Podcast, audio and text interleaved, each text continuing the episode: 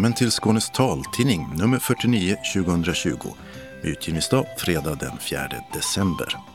Solen gick upp 8.18 i morse och går ner igen klockan 15.37. I olika studior sitter Mats Sundling och Dodo Parkas och fjärrtekniker det är Martin Holmström.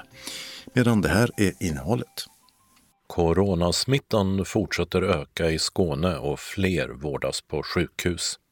Tillverkningen av vaccin är i full gång men inget är ännu godkänt. Friska får vänta på vaccinering mot vinterinfluensa. LSS-assistansen bör bli statlig och det fort. Kommunerna klarar inte av ansvaret, menar nu en majoritet i riksdagen. Skånetrafikens kundcenter i Lund och Kristianstad blir kvar, trots allt. Beslut i kollektivtrafiknämnden. SRF-föreningen i Ängelholm och Båstad är på väg att gå ihop med SRF Västra Skåne. Anledningen? Styrelsearbetet i Ängelholm Båstad fungerar inte. Medelåldern är hög och ingen vill strängt taget ställa ut i styrelsen längre. Nästa år ska Synskadades riksförbund välja ny ordförande. Vi tar en titt på dem som vill ta över och börjar med en hallänning som vill ta tillbaka synskadades förlorade rättigheter. Fatmir Seremeti blev årets lykttändare i Trelleborg. Att få en ledarhund för första gången är alltid spännande. Och kanske extra mycket när hunden visar sig ha en egen vilja. Hon är ändå lite grann ouppfostrad.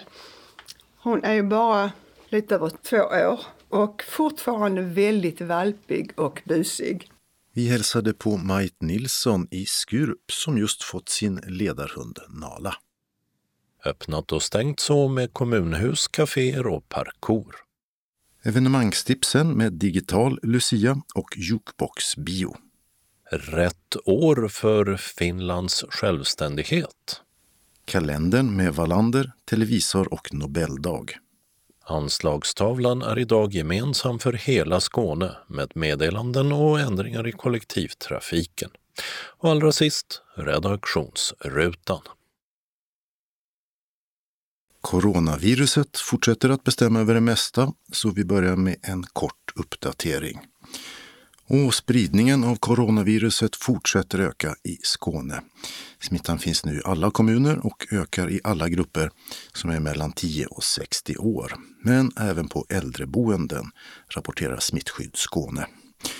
Under vecka 48 konstaterades 5 700 nya fall i Skåne av knappt 29 000 som hittats totalt sedan pandemins början. Samtidigt slogs rekord i antalet tester. Av de som testade sig visade sig mer än var tionde bära på coronavirus. Antalet döda i Skåne i covid var i onsdags totalt 445 sen i våras. En ökning med över 80 personer sen veckan innan. Antalet inlagda på sjukhus har också stigit, men inte i lika hög grad.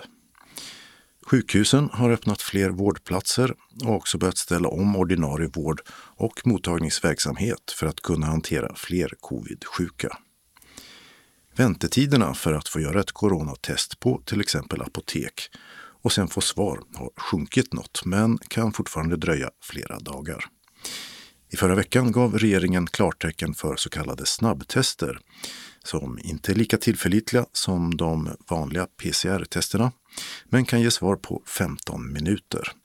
Och den här veckan började snabbtesterna levereras till vårdcentraler, akutmottagningar och mobila team. Som i våras har coronasmittan tagits in på äldreboenden. 81 nya fall på en vecka har rapporterats från 11 skånska boenden. Och flera kommuner har som då infört besöksförbud. Men det saknar lagligt stöd, även om det skulle kallas för besöksstopp. Det gjorde förvaltningsrätten i Stockholm klart i en dom i veckan. Ändå har ett tiotal skånska kommuner gjort det, rapporterar Sydsvenskan. Nämligen Bromölla, Helsingborg, Hässleholm, Hörby, Hör, Landskrona, Malmö, Osby, Simrishamn och Trelleborg men under olika beteckningar som skarp avrådan eller stark rekommendation att avstå från besök. Samtidigt pågår förberedelserna inom bland annat Region Skåne för att börja vaccinera mot covid redan i januari. Flera tillverkare har nu lämnat mycket positiva slutrapporter från försöken och börjat tillverka vaccinerna i stor skala. Svenska staten har också lagt beställningar av dem så att det ska räcka till alla i landet. Men än har inget av vaccinerna blivit godkänt av den europeiska läkemedelsmyndigheten. Så en utrullning får vänta tills dess. Folkhälsomyndigheten tror nu att smittspridningen i Sverige kan nå sin topp i mitten av december. Och deras skärpta råd för Skåne med avrådan från umgänge, resor och shopping och liknande gäller i dagsläget till den 13 december. Men det kan förstås komma att förlängas. Bäst att hålla koll och tvätta händerna förstås. Samtidigt är vaccineringen mot den vanliga vinterinfluensan i full gång. Äldre och riskgrupper får det gratis hos Region Skåne. Men vaccinationen av icke-riskgrupper som skulle ha startat den 1 december skjuts på framtiden. Anledningen är att efterfrågan på influensavaccin i världen är så stor att det är svårt att få tillräckligt. Det uppger regionen i ett pressmeddelande. För den som är frisk och vill vaccinera sig mot vinterinfluensa finns privata mottagningar som alternativ. Staten ska ta över hela ansvaret för LSS-assistansen och se till att allt är utrett, klubbat och infört före valet 2022 istället för senare. Detta partiöverskridande förslag kom från riksdagens socialutskott och i förra veckan sa riksdagen med en rösts övervikt ja till detta. Förslagsställare var Moderaterna, Vänsterpartiet och Kristdemokraterna och de fick stöd av Sverigedemokraterna. Övriga partier sa nej och Socialdemokraterna sa i debatten att de ännu inte bestämt sig för om de vill ha kommunerna eller staten som ansvarig för LSS-assistansen. Vi hör Liberalernas funktionshinderpolitiska talesman Bengt Eliasson som alltså motsatte sig en snabbare övergång till statlig assistans. Ja, det kom ett utskottsinitiativ från Vänsterpartiet, Kristdemokraterna, Moderaterna och stött av Sverigedemokraterna. Ett förslag som handlar om att man ska gå fortare fram än tänkt med att utreda huvudmannaskapet för den personliga assistansen inom LSS och att målet med förslaget med den utredningen som initiativet vill tillsätta är att det ska vara statligt. Och det där tycker vi från Liberalernas sida är ett jättebra förslag att det ska vara statligt. Det har vi drivit sedan 1997 och det har vi varit ensamma om att tycka under många, många år. Men problemet med det här utskottsinitiativet det är att det stipulerar att utredningen ska tillsättas och vara färdig januari 2022 och att lagstiftningen ska vara på plats, det vill säga införd före mandatperiodens utgång och det är ju först oktober 2022. Det där ser vi som helt oseriöst eh, att genomföra på den otroligt korta tiden med den här enormt stora förändringen som detta innebär. Det är ju den största förändringen som personlig assistans eller hela LSS-lagstiftningen skulle genomgå sedan den infördes 1993. Så att det ser vi som oseriöst, även om vi håller med i sak att det ska göras. Dessutom vill jag lägga till att i januariavtalet så pressade vi igenom att en huvudmannaskapsutredning ska igång och den ska igång första kvartalet nästa år. Så att eh, i princip så är ju det som initiativet vill redan, redan tillgodosett. Men då är det tidsplanen och eh, det direkta målet är ju inte med i januariavtalet heller att det ska vara statligt utan där ska man bara utreda huvudmannaskapet. Och eh, detta med att eh, initiativet till detta har tagits, mm, vad bedömer du att det har skett på för grunder? Ja, ska jag vara ärlig så är det ett visst mått om att komma först i tävlingen med politiska initiativ och visa någon form av handlingskraft. Eh, jag tycker också vi måste vara seriösa och säga att det här är komplicerat hur ett perspektiv för den assistansberättigade. Det får inte vara så att personer riskerar att hamna utanför och bli av med sin assistans för att vi ändrar huvudmannaskapet. Det menade Liberalernas funktionshinderpolitiska talesperson Bengt Eliasson. Hans motsvarighet i Moderaternas riksdagsgrupp, Camilla Waltersson Grönvall, menar att det inte kommer att bli några problem vid en eventuell överföring av ansvaret för LSS-assistansen till staten, där Försäkringskassan som vi tidigare berättat är villiga att ta över. Och Camilla Waltersson Grönvall hon säger så här om anledningen till varför socialutskottet och nu alltså även riksdagen vill att regeringen ska tillsätta en separat utredning om huvudmannaskapet för LSS-assistansen. En utredning med det uttalade målet att det är staten som ska ta över. Det handlar helt enkelt om att eh, det finns en rad olika frågor som går alldeles för långsamt i den här regeringen och i den här överenskommelsen. Eh, det här är en sådan fråga och ehm, vi hade ju debatt i frågan i riksdagen förra veckan där det fanns en möjlighet att ställa frågor till eh, såväl regeringspartierna som till stödpartierna i januariöverenskommelsen. Och det var ju framförallt Liberalerna som jag fick en möjlighet att fråga varför man har accepterat att det här ska dras i långbänk. Det är ju inte så att vi är helt utan utredningar när det gäller LSS förut. Vi har haft en rad olika utredningar och just det gör ju att fokuserar man på just huvudmannaskapet som vi anser vara en så viktig del, vem som har ansvaret för assistansen, så skulle det vara fullt rimligt att eh, genomföra en utredning, alltså fullt rimligt att få ett förslag på plats till hösten 22. Vi pratar ju alltså inte om hösten 21 för att kunna få förslagen framlagda för riksdagen innan den här mandatperioden är slut. Alternativet som Liberalerna pratar om handlar ju alltså om att få det här på plats till 2025. Det tycker vi är ett svek mot alla de människor som väntar och som har befunnit sig i oro under väldigt lång tid. Men är det ändå inte för kort tid till att utreda huvudmannaskapet för LSS-assistans? Skicka ut utredningen på remissrunda få lagförslaget klart till beslut i riksdagen våren 2022 så att eh, lagen kan träda i kraft till mandatperiodens slut, alltså innan valet hösten 2022. Nej, det är det inte, säger Camilla Waltersson Grönvall, Moderaterna, som menar att andra skäl ligger bakom eh, tidsargumentet, alltså att tiden inte skulle räcka till. Ja, jag säger att det är ett sätt att dölja att januaripartierna ännu så länge inte är överens ens om direktiven. Det blev plågsamt tydligt under riksdagsdebatten förra veckan. Socialdemokraterna är ärliga, ska vi väl ändå säga, och säger att man har inte bestämt om det är en statlig assistans eller en kommunal assistans, utan man diskuterar fortfarande detta.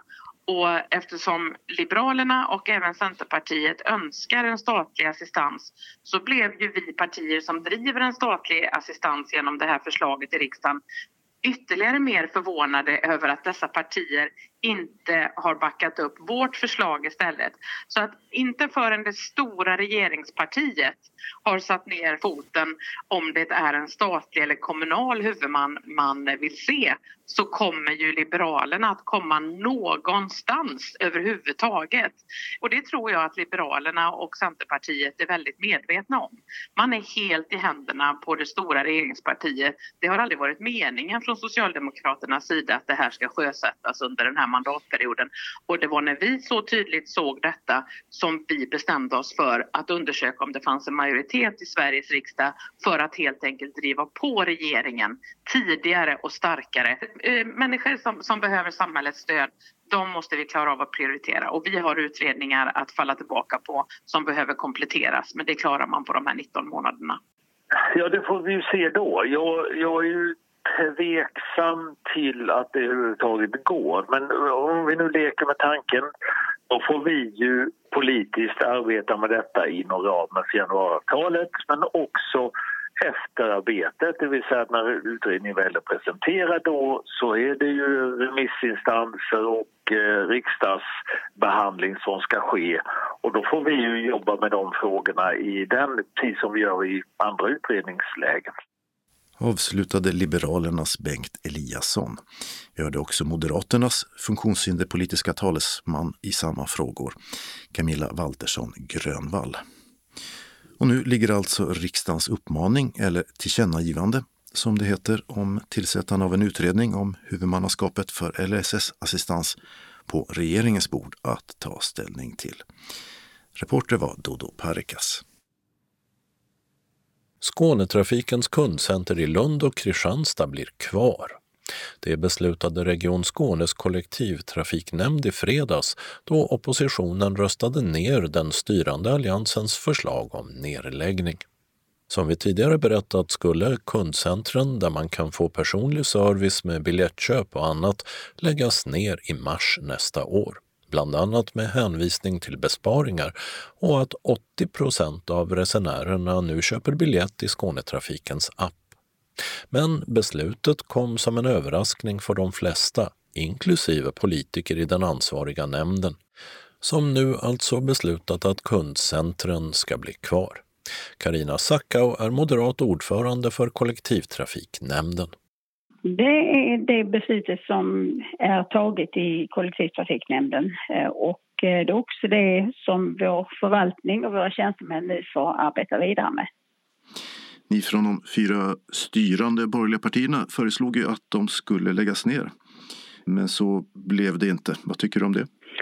Jag tror att vi faktiskt hade kunnat eh, erbjuda den service som synskadade, som funktionshindrade, som äldre människor eller alla de helt enkelt som inte kan använda appen eh, skulle kunna få exakt samma service med en samverkanspartner. Och eh, det är klart att det hade inneburit en hel del eh, pengar som vi nu inte har faktiskt.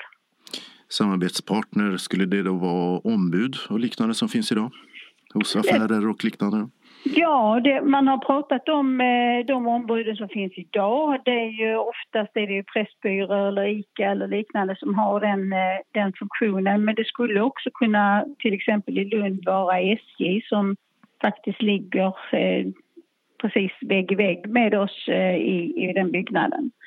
Den, den frågan är inte utredd överhuvudtaget. Eh, den, den kommer ju aldrig så långt helt enkelt i den diskussionen. Men utesluter ombud i affärer och liknande kundcentran? Nej, i, i Lund har vi i dagsläget fem eller sex ombud på olika ställen i, i Lund eh, förutom kundcenter. Utan den, det ombudet som var tänkt att ersätta kundcenter på, på stationen var ett eh, ombud med en eh, större befogenhet och mandat än, än vad de andra ombuden har för att kunna betjäna alla de frågor som uppkommer på ett kundcenter. Vad händer nu? Lokalerna, hyreskontrakter på dem är uppsagda. Personalen är uppsagd. Ja, några av personalen har fått nya jobb eh, och valt att sluta så att eh, där får ju rekrytering påbörjas eh, och givetvis förhandlingar med hyresvärden för att se om det går att, att hyra tillbaka lokaler eller om det är någon annan lokal vi ska ha. Eh, sen det stora problemet för vår del i nämnden är ju faktiskt att, att hitta nya besparingar på de 12 miljoner kronorna som vi hade räknat med att, att spara in på att eh, lägga ner kundcenter. Ja, var ska de tas ifrån? Ja, det är det stora problemet. Vi har bett förvaltningen att ta fram ett eh, antal olika förslag på var vi skulle kunna eh, hitta de pengarna eh, någonstans. Och eh, så som det ser ut just nu så, så tror jag att det finns tyvärr bara två olika vägar framåt. Det är höjda biljettpriser eller eh, indragna bussturer. Sa Karina Sackau, moderat ordförande i kollektivtrafiknämnden, där det borgerliga minoritetsstyret alltså röstades ner av oppositionspartierna Socialdemokraterna, Miljöpartiet och Sverigedemokraterna. Camille Petersen från Miljöpartiet var den som tog initiativet till att nämnden skulle riva upp nedläggningen av kundcentrarna. Och han är åtminstone ganska nöjd med beslutet.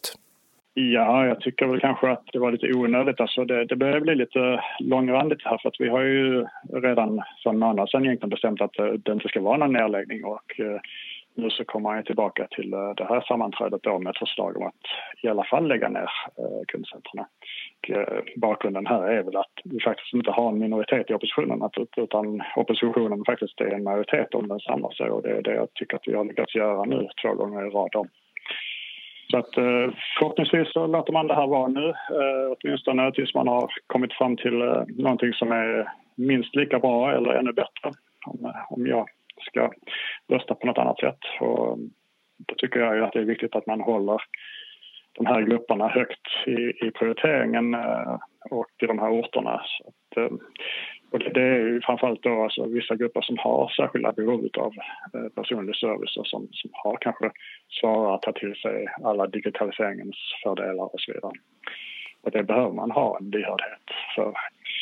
Men jag tycker inte argumenten riktigt finns för att, att ta bort den personliga servicen. Jag tycker inte att argumenten för de alternativ som man fått fram är särskilt starka heller, där man då ska, eh, vad jag förstår, eh, gå till eh, en typ av enklare ombud som kan vara eh, 7-Eleven eller Pressbyrån eller något liknande, liksom, där man ska stå egentligen i samma kö som eh, människor som vill köpa kexchoklad och där naturligtvis affären i sig har ett stort intresse av att sälja så många kexchoklad som möjligt. Liksom. Och då tror jag inte riktigt att det duger med att komma med, med komplicerade frågor. Eh, sen vill man ju då eh, påstå att eh, den besparing som de inte kan göra blir vårt fel då, tycker de. Att, att den inte blir av och då tycker de att vi ska hitta de här pengarna någon annanstans. Så, det lär ju innebära att de kommer säkert att påstå att de lägger ner andra, annan service i kollektivtrafiken, drar in linjer och så vidare. Så ska det då vara oppositionens fel att de gör det. Men så det håller inte riktigt för att eh, det är ju ändå de partier som har liksom lagt fram en eh, besparingsbudget som får ta ansvar för de konsekvenserna som, som blir av en sådan. Medan andra partier som, som mitt parti till exempel, och Miljöpartiet har lagt fram en budget för kollektivtrafiken som är 367 miljoner starkare än, än alliansbudget. Så där finns ju inte utrymme för några besparingar i vår budget utan snarare satsningar.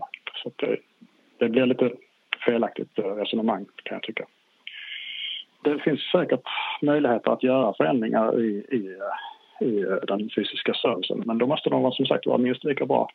Och en väldigt viktig del i att den ska kunna bli lika bra eller ännu bättre det är ju faktiskt att man för samtal med berörda grupper. De intressenter som, som, som har ett stort behov av fysisk kontakt och god service. Det sa Kami Petersen från Miljöpartiet och Region Skånes kollektivtrafiknämnd. Skånetrafiken har också i fortsättningen alltså kundcenter på fyra orter. Förutom de som nämndes i inslaget finns de som tidigare i Malmö och Helsingborg.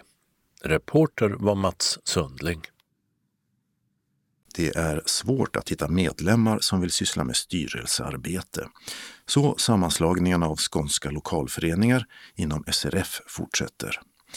De två föreningarna SRF Helsingborg Höganäs och SRF Landskrona Svalöv blev häromåret till SRF Västra Skåne. Och den föreningen är nu på väg att utökas också med SRF Ängelholm Båstad. Vars vice ordförande Stina Bodil Andersson säger så här om anledningen. Styrelsearbetet i Ängelholm Båstad fungerar inte. Medelåldern är hög och ingen vill strängt taget ställa ut i styrelsen längre. För för Ängelholms del så har det funnits nu två alternativ. Antingen sammanslagning eller också läggas vilande. Och läggas vilande det är det sämsta alternativ vi kunde ha. Varför det? Då sköter eh, distriktet våra papper och allting sånt. Det finns inga aktiviteter för medlemmarna och eh, efter tio år så eh, försvinner föreningen ut i intet. Så den finns alltså inte mer överhuvudtaget. Det är ju två plan så att säga på föreningsverksamhet. Det är eh, dels styrelsearbete och det intressepolitiska och så är det den sociala delen. Hur kommer de vanliga medlemsmötena att eh, fortsättningsvis eh, fungera i Ängelholm Båstad tror du? Ungefär som de har gjort idag, för vad jag förstår så ska det finnas en verksamhetskommitté eller något ditåt i Ängelholm som håller i det. Och eh, finns det en beredvillighet att också åka iväg till till exempel ett möte eller en aktivitet i, säg Höganäs eller Helsingborg? Ja, det tror jag faktiskt för att eh, de är fästade vid sin förening. Hur kommer du själv att äh, agera? Kommer du att äh, åka iväg på aktiviteter på äh, annat håll? Ja, absolut. Det sa vice ordföranden i SRF Ängelholm Båstad, Stina Bodil Andersson, SRF-veteran sedan över 40 år. SRF Västra Skånes ordförande Hans Olin kommenterar sammanslagningen så här. Har man tagit på ett medlemsmöte att man har gett styrelsen i Ängelholm mandat att förhandla med Västra Skåne och Västra Skåne har haft sitt medlemsmöte som har sagt att vi är intresserade av att gå samman och de har gett oss mandat att fullfölja sammanslagningen. Sen så kommer alltså då Ängelholm Båstad ha ett årsmöte den 27 februari. Och vi kommer ha ett, i västra Skåne kommer ha ett årsmöte den 9 februari. Och förhoppningsvis så kommer de årsmötena att besluta att sammanslagningen ska äga rum per den första i första år 2021. Från och med den datumen ska vi då alltså betraktas som en förening. Ser du någon form av problem med att Eh, gå samman eller är det bara fördelar? Jag tycker i stort sett är det stora fördelar. Det som är nackdelen som jag kan förstå det, det är att det är ett visst avstånd mellan Ängelholm och Helsingborg. Nu ska ju vardera delen av föreningen fortsätta med sina möten som vanligt. Men vi är ju naturligtvis välkomna allihopa från Helsingborg till Ängelholm och från Ängelholm till Helsingborg. Och då kommer vi göra så att föreningen kommer att stötta ekonomiskt de som vill åka till exempel till våra möten i Helsingborg från Ängelholm. De ska betala vad det kostar att åka färdtjänst till Ängelholm. Sen ska föreningen skjuta till resten i reskostnad. Det gör att vi hoppas att folk är nyfikna och tycker det kan bli trevligt att få en vidare umgängeskrets och få in nya impulser. Och eh, om du tittar på hur eh, det du beskriver, att folk åker emellan, har det fungerat när det gäller Höganäs och eh, Helsingborg? Det har fungerat alldeles utmärkt. Ett tag så var helsingborgarna i större antal på föreningsmötena i Höganäs. Och vad gäller Landskrona så är den föreningen var ju nästan utarmad på medlemmar så att här har inte blivit aktuellt med att åka emellan utan vi får nöja oss med att bedriva vår intressepolitik i Landskrona från Helsingborgs front än så länge. Än så länge säger du. Ser du hopp om någon uh, förbättring?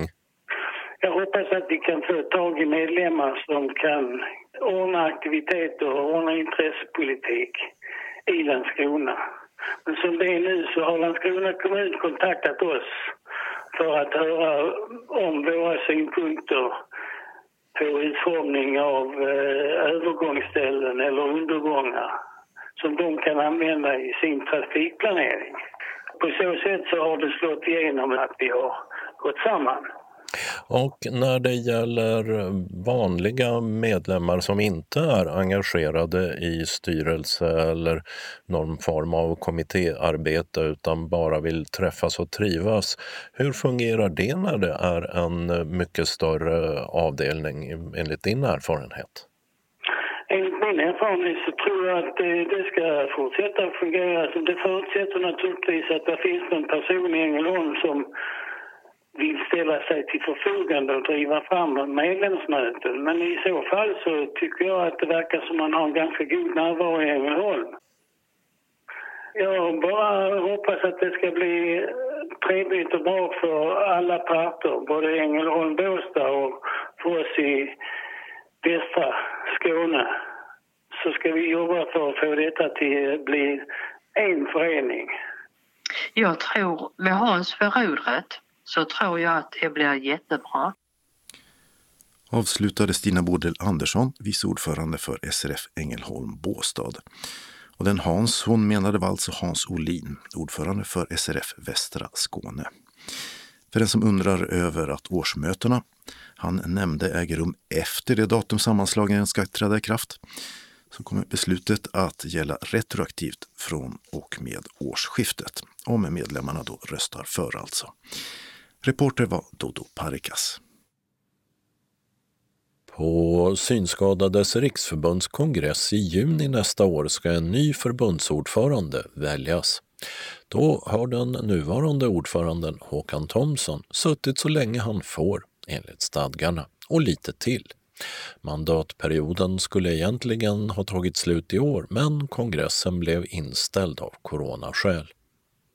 Nu i veckan gick tiden ut för att kandidera till platsen. Men vad är det då för några som vill leda SRF?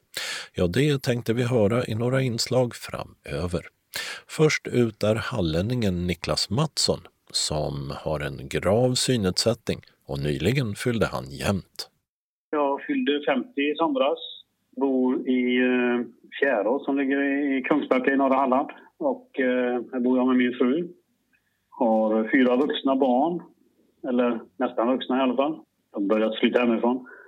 Jag är intresserad av eh, samhällsfrågor, musik och trädgård. Och hur kommer det sig att du vill bli ny förbundsordförande för SRF? Jo, men det finns ju inget eh, uppgift eller eh, uppdrag som skulle vara mer spännande eller intressant än att få leda Synskadades riksförbund eh, under en tid. Att få lägga all tid på att jobba för synskadades rättigheter och möjligheter. Det, det skulle ju vara fantastiskt roligt att få jobba med det. Är det några speciella frågor som du brinner extra mycket för? Det finns ju jättemånga frågor som är viktigt att vi eh, inom SRF jobbar med. Men eh, det finns väl tre egentligen som jag tycker man ska peka ut extra. Och dels är det ju digitaliseringen som vi är inne i nu. Vi, vi eh, måste få till en bra rehabilitering så att vi kan hänga med i den digitala utvecklingen. Sen eh, vet vi också att eh, hälsa är väldigt beroende av eh, hur man lever och, och, och, om man har egen försörjning och, och, utbildning. Så jag tycker att det är ännu en sak som är otroligt viktig för oss. Det, det är att se till att synskadade får en utbildning som leder till jobb. För eh, utan egen försörjning så, så hamnar man i underläge och man eh, hamnar i i sämre mående. Och, och, det tycker inte jag vi är värda, utan vi är värda samma möjligheter och rättigheter som alla andra och då ska vi kunna få en, en bra utbildning både i grundskolan och gymnasie och högskola och, och kunna komma till de arbeten som vi är intresserade av. Tycker du att det brister idag? Ja, det gör det ju absolut. Om man ser på att vi är eh, 50 procent eh, arbetslösa utav synskadade i Sverige så, så är ju inte det en rimlig siffra när arbetslösheten bland andra är under 10 procent. Eh, ja, kanske inte just nu under corona då, men, men normalt sett. Det behöver vi ju verkligen arbeta med. Men, men det handlar ju också om rehabilitering och se till att vi blir redo för en anställning. Det, det, är klart att får man ingen utbildning så är det ju svårt kanske att få det jobb som man eh, skulle vilja ha eller som man passar för. Så att eh, det krävs mycket där. Den tredje frågan då som jag tänker att vi som förbund eh, måste jobba med och det är ju att bli relevanta och starka.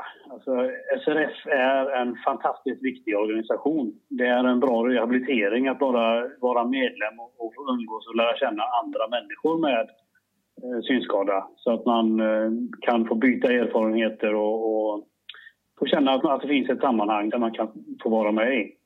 Så vi behöver bli fler vi behöver jobba absolut med att nå ut till fler för det finns massa synskadade i Sverige som inte vet om att de behöver oss. Och det behöver vi upplysa dem om. Att eh, vi finns och ni behöver oss. Vi behöver komma ut mycket bättre och nå ut till människor. Vi jobbar jättemycket med, med det här med organisationsutveckling och så, men jag tänker att vi, vi behöver titta på det för vi har inte lyckats de senaste åren. Då behöver vi jobba annorlunda. Vi behöver synas och höras på massa olika ställen där, där människor kan upptäcka oss.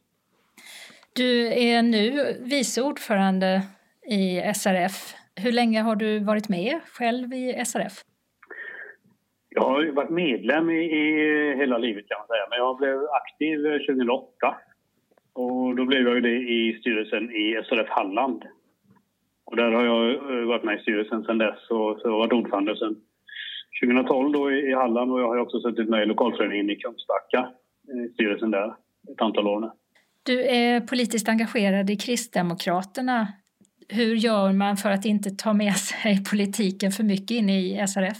Jag, jag tror att det är en bra erfarenhet av att ha eh, kunskap om hur det politiska systemet fungerar. Men däremot så, som ordförande för SRF så eh, är man ju ingen partipolitiker utan vi ska jobba intressepolitiskt mot eh, myndigheter och, och, det politiska systemet.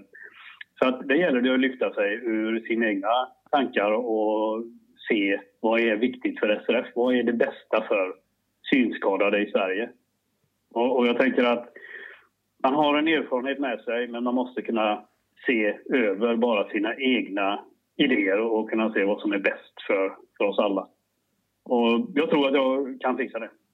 Men du har varit eh, förste vice ordförande i tre år och tidigare andre vice ordförande i tre år. Vad tycker du själv är viktigast för en förbundsordförande? Vad är den viktigaste egenskapen, tycker du, med den här erfarenheten i bagaget som du själv har? Jag, jag tycker att den viktigaste egenskapen är att man är en ordförande som har idéer och vill framåt men som också lyssnar på goda råd. För det tror jag är jätteviktigt att eh, känna att jag är inte den som kan det här bäst utan tillsammans kan vi detta bäst och, och att ta in erfarenheter och kunskap från andra och kunna leda det framåt till ett driv. Du kan tänka så här att vi har en jättefin historia som vi måste kunna knyta ihop med den digitala framtiden. Eh, vi har kämpat så mycket i hundra år för att kunna få våra rättigheter och vi ser nu hur de eh, försvinner eller monteras ner av både regioner och kommuner och, stat. Och där behöver vi igen väcka till liv vad jag då kallar för rebellen, alltså SRF-rebellen. Så att vi börjar kämpa framåt och, och se till att vi måste återta detta som vi en gång har haft och, och som vi vet vi behöver. Och vad är det?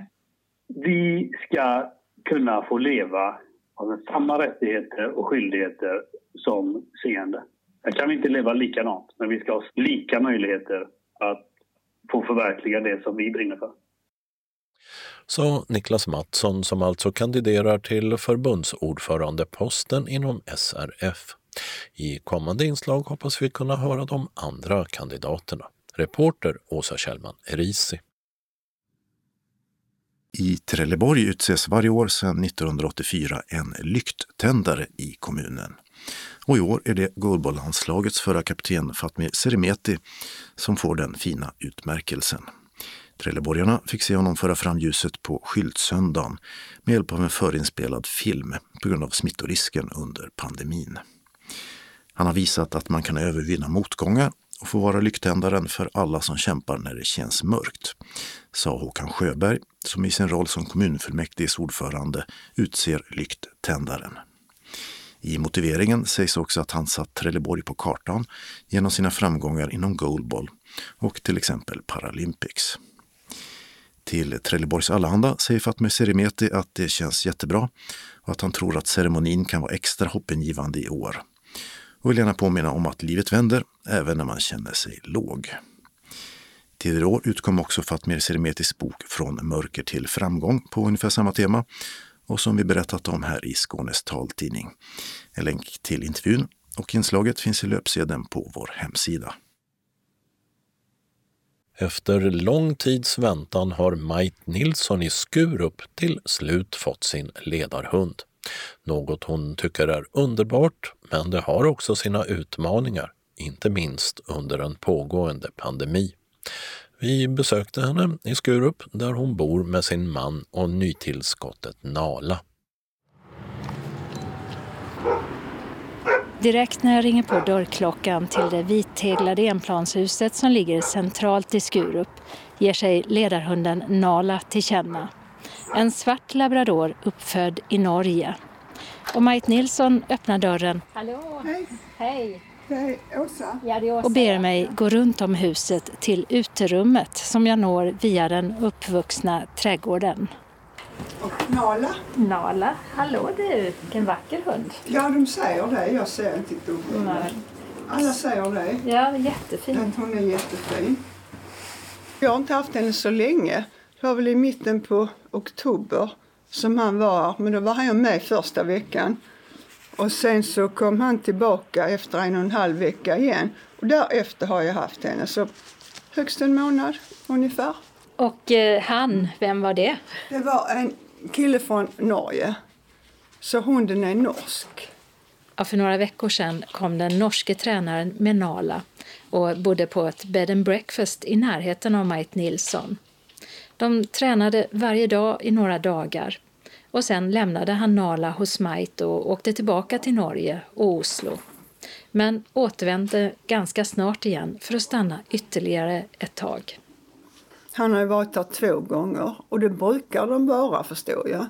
Och han hade ju testat sig för corona varenda gång. Liksom. Så där, där var det, tror jag inte det var någon skillnad på om det var coronatider eller inte. För han hade ju testat sig och han var med mer varje dag liksom när vi var ute och gick. Och ni behövde inte hålla extremt stort avstånd eller något sånt som försvårade det hela? Um, nej, inte i med att han testade sig. Visserligen satt jag ju här och han lite längre bort där. Alltså en jätterar, gullig, vänlig, hjälpsam kille. Men hon är ändå lite grann ouppfostrad.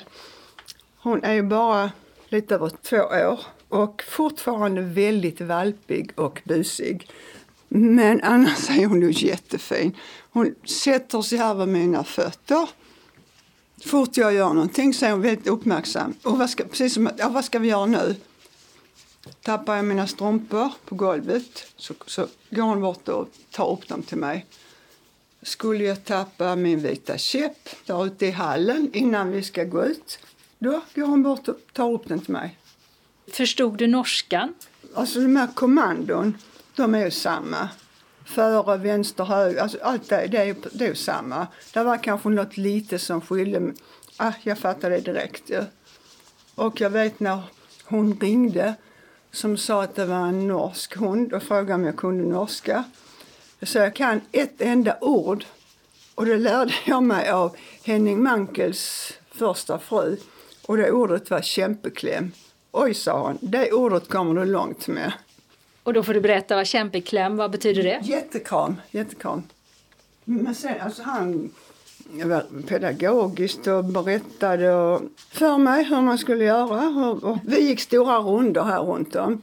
Och det gick väl ganska bra, förutom att hon då är lite så här snurrig.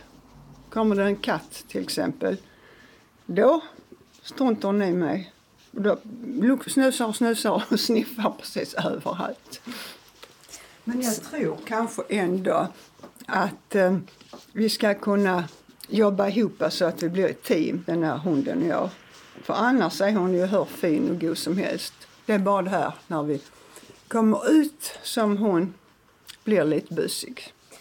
Hur länge har du väntat på att få en ledarhund? Ja, jag har väntat ganska länge. Jag var uppe i Stockholm då i Almåsa, det är snart två år sedan. Och då var det väl skickat in långt innan igen, de här, det är ju synenheterna som ska skicka iväg när de tycker att det är lämpligt att jag behöver en när jag ser så pass dåligt. Men sen tycker jag egentligen att man borde få ansöka om det här dispositionsrätt, som det heter, innan man ser så här dåligt. För har man glaukom så förr eller senare så försvinner ju synen. Och mitt har ju blivit jättemycket sämre bara sen sista halvåret. Jag ser ju inte det överhuvudtaget där, knappt att det är tänt bara. Jag står nu på två meters avstånd eftersom vi ska hålla avstånd. Ja. Mikrofonen sitter på en lång pinne som jag ja. sträcker fram. Okay. Men eh, hade du velat att du hade fått eh, ledarhund då när du såg bättre så du kunde lära dig under den tiden? Precis. Jag tror det hade underlättat jättemycket. Men i och för sig så vet jag ju också att det finns väldigt ont om hundar. Jag tror till och med det var 50 stycken som står i kö och vill ha en ledarhund. Hur känns det att ha ledarhund nu? Alltså det känns ju jättehärligt. Det är som att få en familjemedlem till. Och här och min man är också väldigt engagerad och tycker jättemycket om henne. Och han brukar hjälpa mig ibland ut och gå så att vi går en lite längre runda. För som jag sa innan så är hon lite busig. Skulle det komma någon andra hundar så vill hon väldigt gärna springa bort till dem. Och jag håller på att kämpa med det så att hon inte ska göra det. Men eh, nej. Oh. Och det här med att Nala är så intresserad av framförallt andra katter, det är ett problem för Majt Nilsson. Och när telefonen ringer så är det någon från ledarhundsverksamheten på Synskadades riksförbund som tycker att hon behöver mer hjälp för att få bukt med problemen. Majt, du fick telefonsamtal nu. Vad, vad gällde det? Det var det här att jag hade sagt att hon var lite busig. Att jag måste ha lite hjälp med det. För att hon är fin och god och gullig och lyder mig inne precis som hon ska, lägger sig här. Och även när vi är inne i affärer väntar hon snällt och fint på mig. Lägger sig ner bara tills vi ska gå. Men skulle sen komma utanför och det kommer en katt som har gått där, då blir hon som tokig. Nusar springer fram och tillbaka liksom så här hela tiden. Att jag inte kan hålla koll och det kvittar vad jag gör. Och de säger, säg till henne att sitta. Visst, det gör jag. Hon får en liten godisbit. Det tar två sekunder. Sen måste hon dofta efter den här katten igen. Så är det. Och vad fick du för råd nu då? Att hon skulle anlita någon konsulent som skulle ringa till mig. Alltså, men de måste ha stopp på det här innan det går längre. Och det var ju skönt att höra att hon vill hjälpa mig. För jag vill ju så väldigt gärna ha den här hunden. Vad händer för dig när hon börjar att snusa efter en katt eller någon annan hund eller så? Då snurrar hon runt, kan hon göra. Och då vet jag inte vilket håll jag kom ifrån liksom. Och jag som inte säger ett dugg längre. Alltså var, var kom vi ifrån? Var var jag nu så här? Ja, och igår kom jag liksom ut, ut på gatan.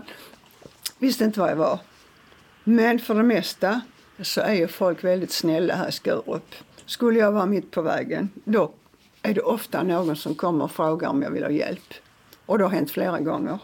Men du har ju längtat väldigt mycket efter Nala, ja. eller en ledarhund. Hur hoppas du att det ska fungera när hon väl har slutat att jaga katt? Ja, jag tänker så här, tänk så skönt det hade varit. Jag kopplar på henne och vi bara går ut, går den långa motionsrundan som jag kallar det. Och bara kunna gå den lugnt och sansat runt och veta att jag kan lita på henne. Det hade varit jätteskönt. Och vad skulle det eh, hjälpa dig med tror du om du jämför med om du går ut och går med den vita käppen liksom? Alltså min syn blir sämre och sämre. Alltså snart är det ju becksvart. Jag kan se lite skuggor kanske. Och det är klart det skulle hjälpa mig. För att hon ska ju markera och gör det också. Om det är en trottoarkant eller om det är någonting på vägen där jag går. Och det gör hon ju. Även om hon glömmer det när det kommer en hund eller en katt. Ni har haft hundar innan har jag förstått. Ja, vi har alltid haft hund innan. Men det är en stor skillnad på att ha en vanlig hund så att säga och en ledarhund. Och då bodde vi dessutom ute på landet. Och sista var en otroligt lydig dalmatiner. Jag kunde bara öppna dörren, utkissa och då gjorde hon det. Sen så kom hon tillbaka, stod hon på trappan, eller rafsade på dörren. Nu vill du in, nu är jag klar. Och, och det, det, kan man inte göra här med henne. Jag, jag, vet inte om det någonsin kommer att gå, men jag tror inte det. Och jag skulle inte våga heller. Men, men den här dalmatiner har jag haft i så många år att vi kände varandra väl. Det var inga problem. Skillnad också att bo på landet och bo inne centralt i Skurup. Ja, det också. Ja, naturligtvis. Vad säger du, ska vi gå ut en promenad med henne? Ja, om vi vågar det höll jag på sig. Då får du se hur hon busar ja. iväg. Kom då, jag ska vi gå ut. Ja, lilla gumman, vi ska gå ut. Nolla, sök trappa. Sök trappa. Duktig Nala, ja. Du är jätteduktig. Ja, varsågod. Och sen tar vi vänster före.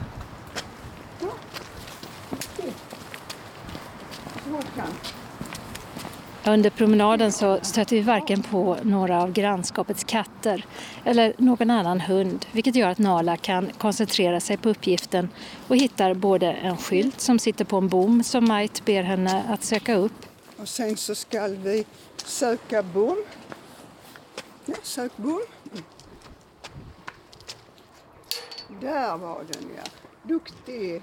Och hon går fint i vänsterkant större delen av tiden. Men hade det inte varit för coronapandemin så hade en hel del varit annorlunda i Majts strävan efter att bli ett bra team tillsammans med Nala. Ja, jag hade kunnat be andra om hjälp. Jag har ju barn och barnbarn, ganska många barnbarn. Eh, visserligen bor inte alla här nära, men då hade jag liksom vågat ta hjälp av dem för att kunna gå ut och gå lite mer och bättre. Det hade jag absolut gjort, att vi vågat gå ut en lite längre runda. Det är väl skillnaden tror jag mot corona. Och före. Det är bra Nolla, du är duktig. Du är duktig Nolla. Du kan ju om du vill. Men det är inte alltid du vill.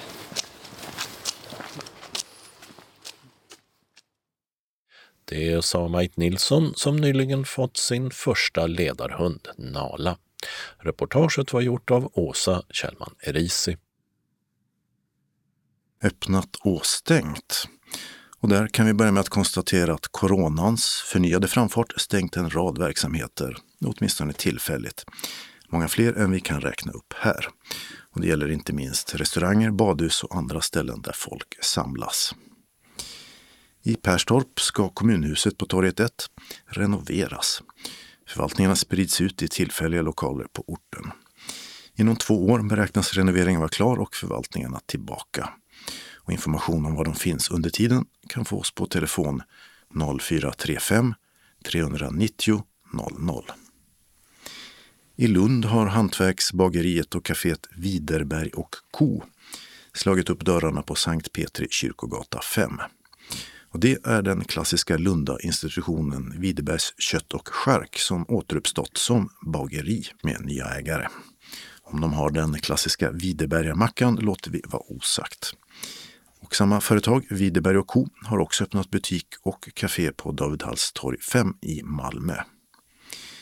Och i deras grannlokal på David Halls torg 3 i Malmö har å andra sidan Café Salf, som öppnade i våras, nu stängt. Malmö har fått en ny högstadieskola. Den heter Neptuniskolan och ligger i Kockums gamla varvsområde i Västra hamnen. Den har plats för 600 elever och skolgården är i flera plan.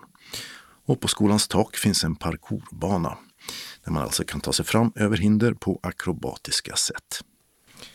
På Toftanäs utanför Malmö finns också en parkourbana på trampolinparken Rush som öppnat på Topplocksgatan 12.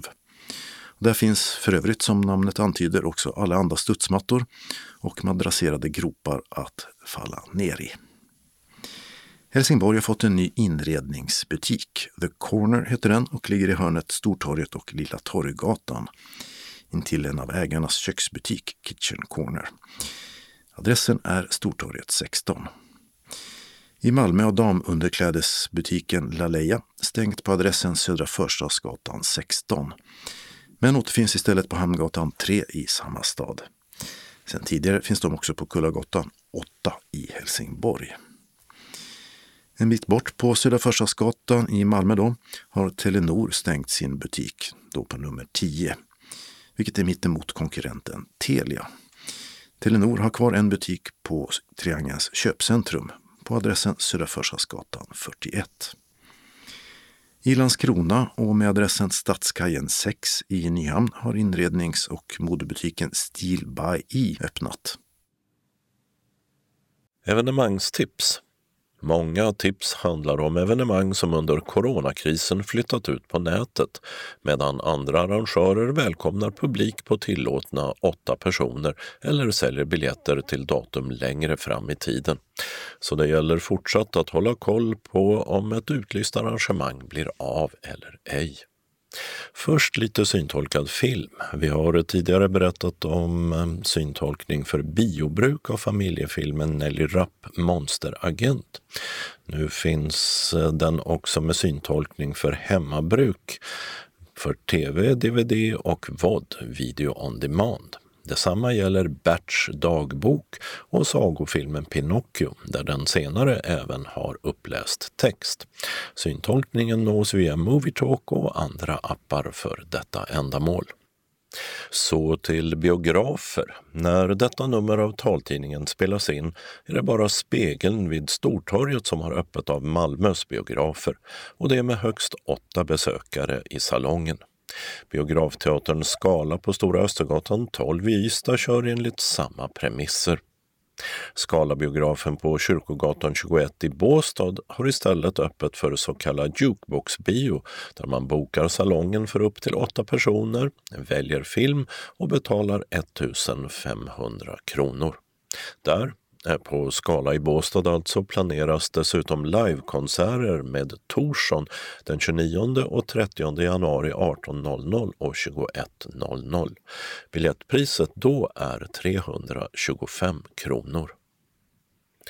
Digitala julkalendrar närmare bestämt musikkalendrar med ett uppträdande per dag som läggs ut på nätet. Det är en lösning några skånska musikinstitutioner valt för att sprida daglig musikalisk julglädje.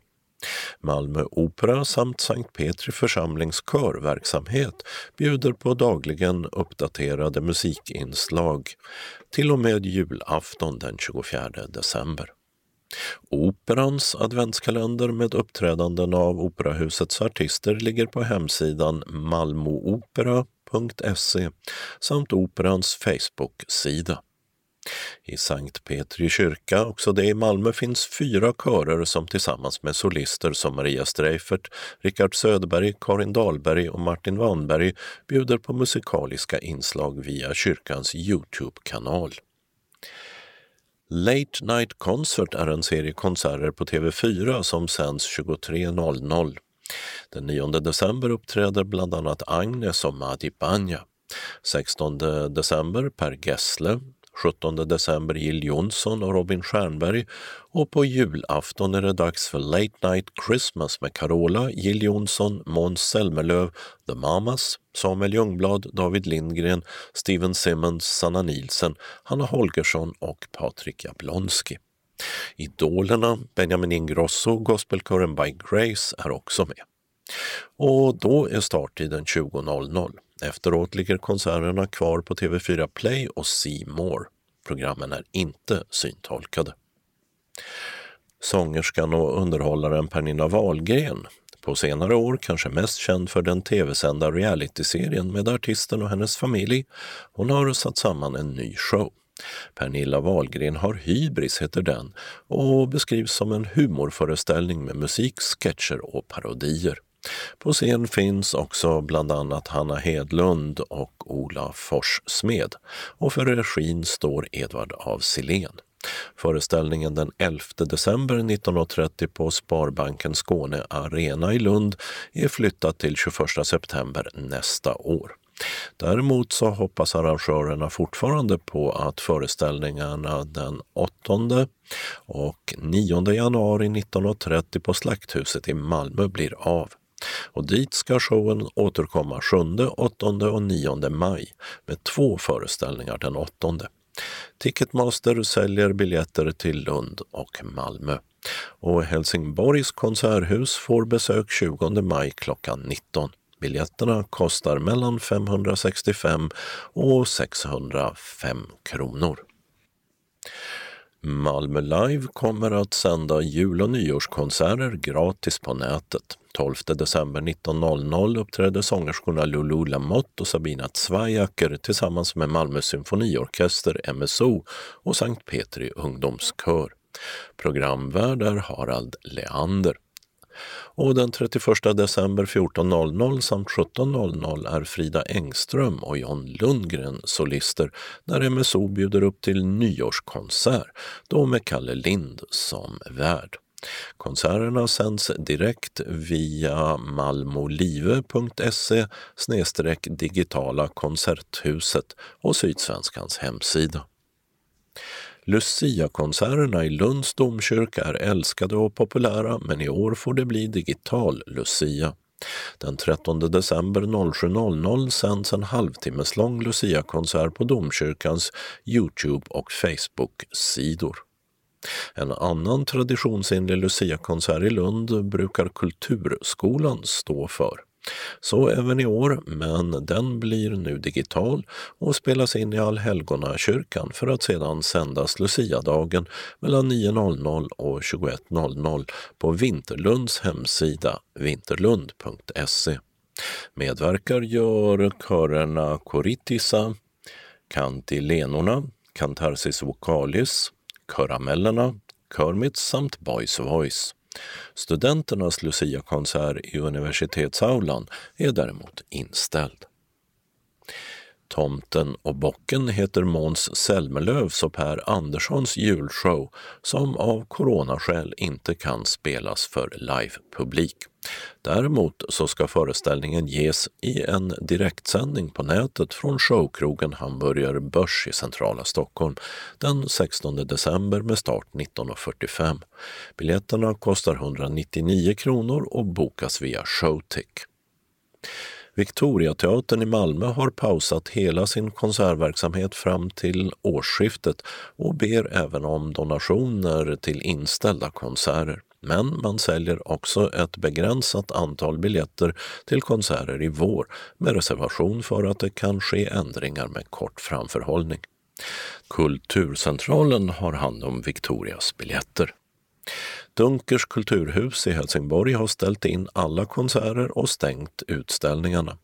Men på hemsidan dunkerskulturhus.se kan man ta del av tidigare konserter, föredrag och samtal alldeles gratis. Biljettinformation Skalabiografen Ystad 0411 55 53 03 Skala biografen Båstad 0431 36 97 30 Showtick 0771 13 43 00 Ticketmaster 077 170 70 70 Helsingborgs konserthus 042 10 42 80 Kulturcentralen 040 10 30 20. Och innan kalendern är det dags för en rättelse av förra veckans kalender där Finlands självständighetsförklaring hamnade hela hundra år fel. 1917 kom den förstås och firas alldeles riktigt som sades som nationaldag den 6 december varje år. Vi tackar den uppmärksamma läsaren för påpekandet. Kalendern för årets 50 vecka börjar måndagen den 7 december. På dagen för 90 år sedan var det tv-premiär i Sverige. Fyra år tidigare hade den skotske uppfinnaren John Baird visat upp sin televisor, som han kallade den, i London. Och nu var det Stockholms tur med en apparat uppställd på biografen Röda Kvarn. Riktiga testsändningar kom igång 1954 i Sverige och 1956 var det dags för dåvarande Radiotjänst att börja sända tv på riktigt. Fast här i Skåne gick det att se dansk television redan 1951. Och detta datum infaller också civilflygets dag. Denna FN-dag instiftades 1994 för att uppmärksamma det internationella civilflygets betydelse för social och ekonomisk utveckling världen över. Under den pågående coronapandemin har flygandet minskat rejält och enligt tidskriften Affärsvärlden var antalet resenärer som passerade någon av Swedavias flygplatser i Sverige nästan 80 procent lägre i oktober än samma tid förra året. Och det är Angela samt Angelica som har namnsdag. Tisdagen den 8 december firar Virginia namnsdag. Imagine there's no heaven. It's easy if you try. No hell below us.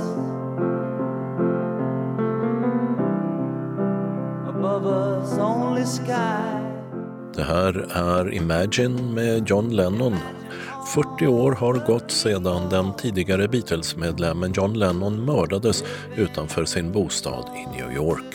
Mördaren sitter i fängelse på livstid och hittills har Lennons änka Yoko Ono avstått från sin rätt att säga ja till en frigivning. 70 år fyller Livets ordgrundaren Ulf Ekman som sedan sex år tillbaka är katolik. 65 år fyller EU-flaggan med sin krans av gula stjärnor mot blå botten och trots att flaggan används som EU-symbol har den aldrig fått officiell status genom att stadfästas i något gemensamt fördrag. Onsdagen den 9 december är den internationella antikorruptionsdagen. På organisationen Transparency Internationals rankinglista återfanns Sverige förra året på femte plats av 180 länder medan Danmark låg i topp som mest icke-korrupta land. Årets siffror kommer i slutet av januari. Traditionellt var detta också dagen då julstöket startade förr. Lutfisken lades i blöt, juleljusen stöptes och den som satt julöl på jäsning kunde ta ett smakprov detta datum då Anna har namnsdag, vilket i sin tur gav upphov till uttrycket Anna med kanna, alltså en ölkanna. Dricka julölet fick man dock inte förrän på Tomasdagen den 21 december. Någon form av pepparkakor har bakats i Sverige sedan medeltiden. Ändå var det först 1996 som det kryddiga lilla bakverket fick sin egen dag, just den 9 december. Instiftare var ett pepparkaksbageri som för övrigt punktmärker en del av sina pepparkaksaskar. Bolagets namn bärs även av dagens namnsdagsbarn. Detta är även de medicinska sekreterarnas och vårdadministratörernas dag. Och så har 40 år passerat sedan den tidigare ledaren för fackföreningsrörelsen Solidaritet, Lech Wałęsa, blev den första folkvalde polske presidenten. Idag hör Wałęsa till den nuvarande polska regeringens kritiker. Torsdagen den 10 december infaller Nobeldagen som detta coronaår bjuder på återhållsamt festande via nätet.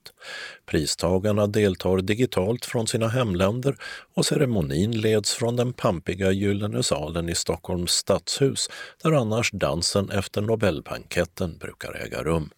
Även fredsprisutdelningen i Oslo sänds digitalt.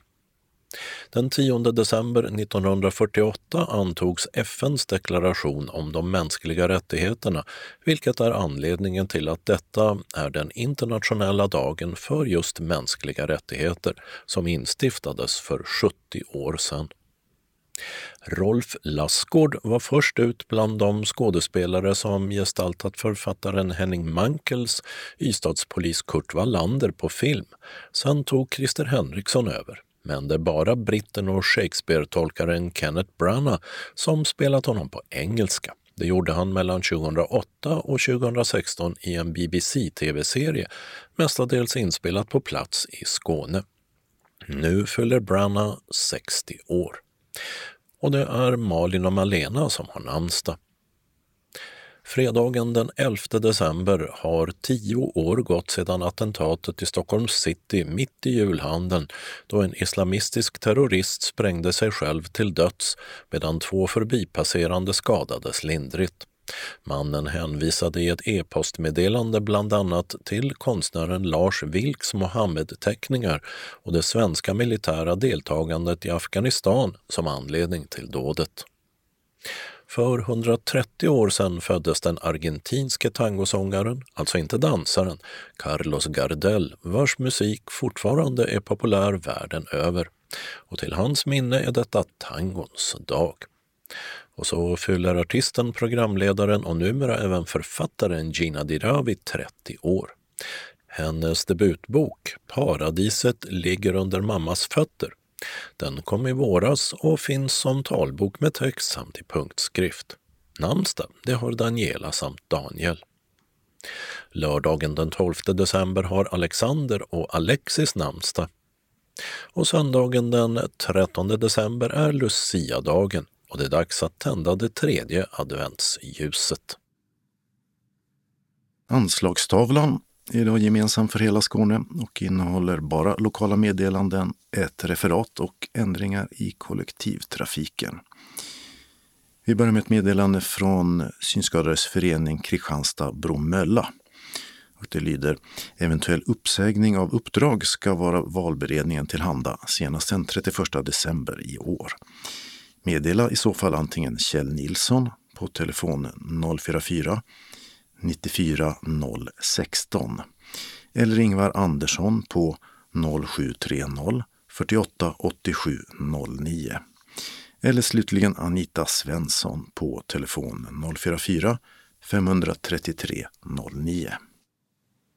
SRF Lundabygdens styrelse har beslutat att ställa in höstens sista arrangemang. Också julfesten den 12 december. Vi tar nya tag inför 2021 och återkommer med nästa nyhetsbrev i slutet av december. Det hälsar SRF Lundabygdens styrelse och kansli. Malmö blindförening hälsar till alla sina medlemmar att 2020 varit ett mycket besvärligt år med den rådande coronapandemin och alla restriktioner som vi måste följa. Vi finns fortfarande och vi tänker på er och saknar er. Och vi hoppas att nästa år ska bli ett bättre år och att vi ska kunna återuppta våra samkväm igen. Vi önskar er alla en riktigt god jul och ett gott nytt år. Var rädda om er. Varma hälsningar från Malmö blindförening. SRF Malmö Svedala meddelar att återigen tvingas styrelsen ställa in sin verksamhet på grund av corona. Och vi har tagit beslutet att inte ha någon verksamhet i våra lokaler, som till exempel dagverksamhet och julfest. Vi ber att få återkomma med mer information efter 13-helgen. Kansliet har öppet som vanligt ända fram till julledigheten och öppnar igen efter 13-helgen. Styrelsen sänder en varm hälsning till alla våra medlemmar och hoppas att vi kan återuppta verksamheten snarast. Allt gott tills vi kan ses igen hälsar styrelsen genom Maj-Britt. SRF Västra Skåne kallar alla sina medlemmar till månadsmöte per telefon. Tisdag den 8 december klockan 14 till 15.30. Vi hoppas att fler vågar ta chansen att föra nytt från föreningen. Anmäl dig till kansliet telefon 042 15 83 93 eller via e-post till srf vastraskane srf.nu. Det finns bara plats för 25 deltagare, så skynda dig. Telefonnummer och deltagarkod till mötet får du vid anmälan, antingen på telefon eller via e-post. Det är inte svårt att ringa och vara med, så tveka inte. Välkommen hälsar ordföranden Hans Olin. SRF Västra Skåne bjuder sedan in till torsdagscirkeln. Torsdag den 14 januari 2021 då börjar torsdagscirkeln. Det blir tio gånger med ledaren Ulla Tell och ämnet Städer med kulturarv. Tiden är som vanligt klockan 13.30 till 15.30 i föreningens lokal på Vaktgatan 3 i Helsingborg. Kursavgiften är 200 kronor och fikaavgiften är 30 kronor per gång. Anmälan sker till kansliet enligt ovan. Och det är viktigt att du anmäler dig och meddelar eventuell allergi då vi enligt Folkhälsomyndigheten inte får vara fler än åtta personer i lokalen just nu. Om vi blir fler än åtta måste kursen senare läggas, vilket kommer att meddelas de som anmält sig. Till medlemmarna i SRF Ängelholm Båstad som alla säkert förstår kan vi inte genomföra vår välbehövliga aktivitet den 9 december. Vi måste följa de regler som läggs upp för svenska folket. Alltså, det är endast åtta personer som får delta.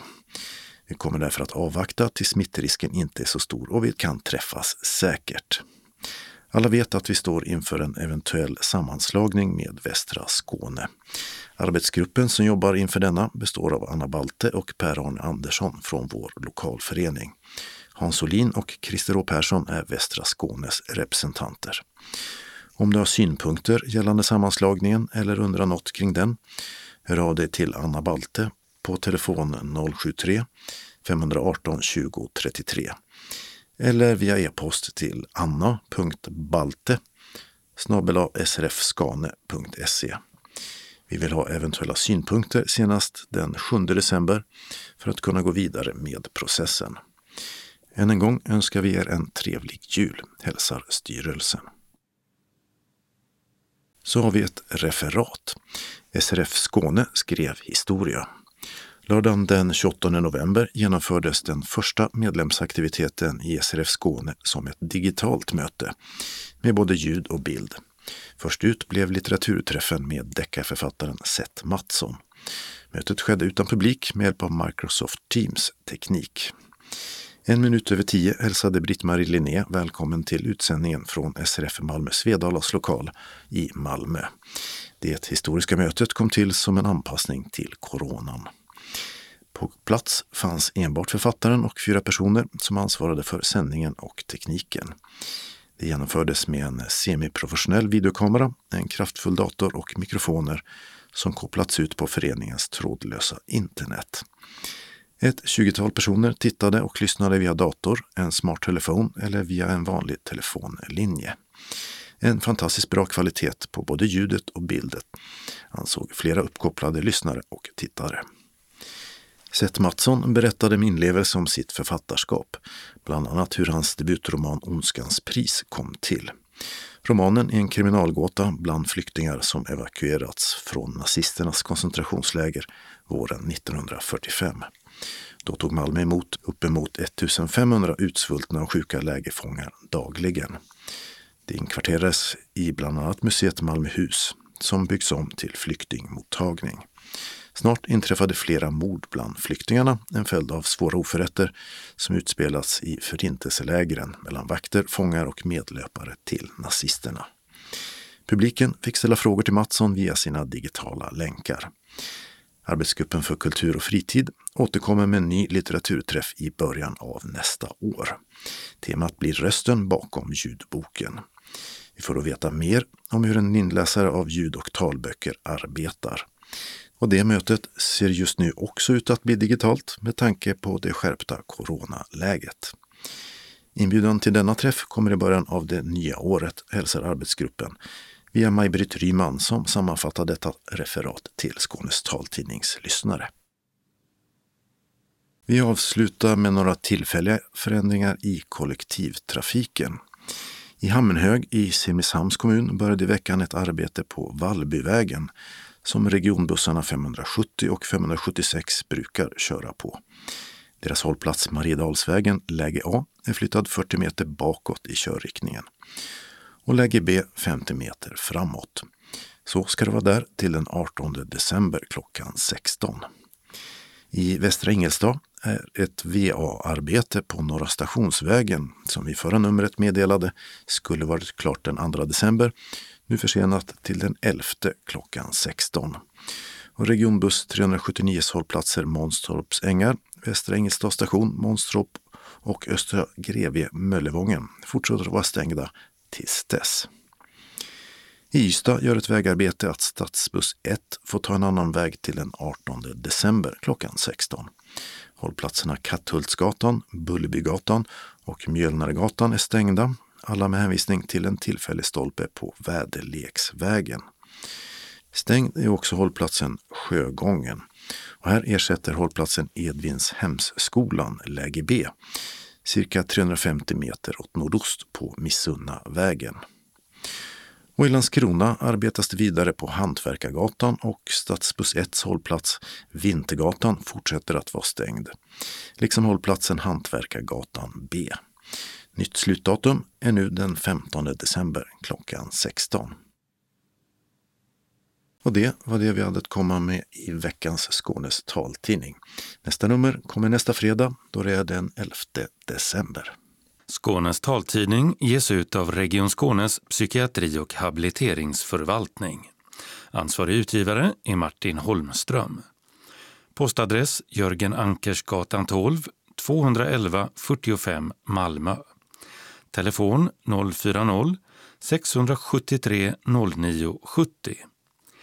E-post Skanes taltidning snabela skane.se och hemsida skanestaltidning.se. Vi hörs igen. Hej då!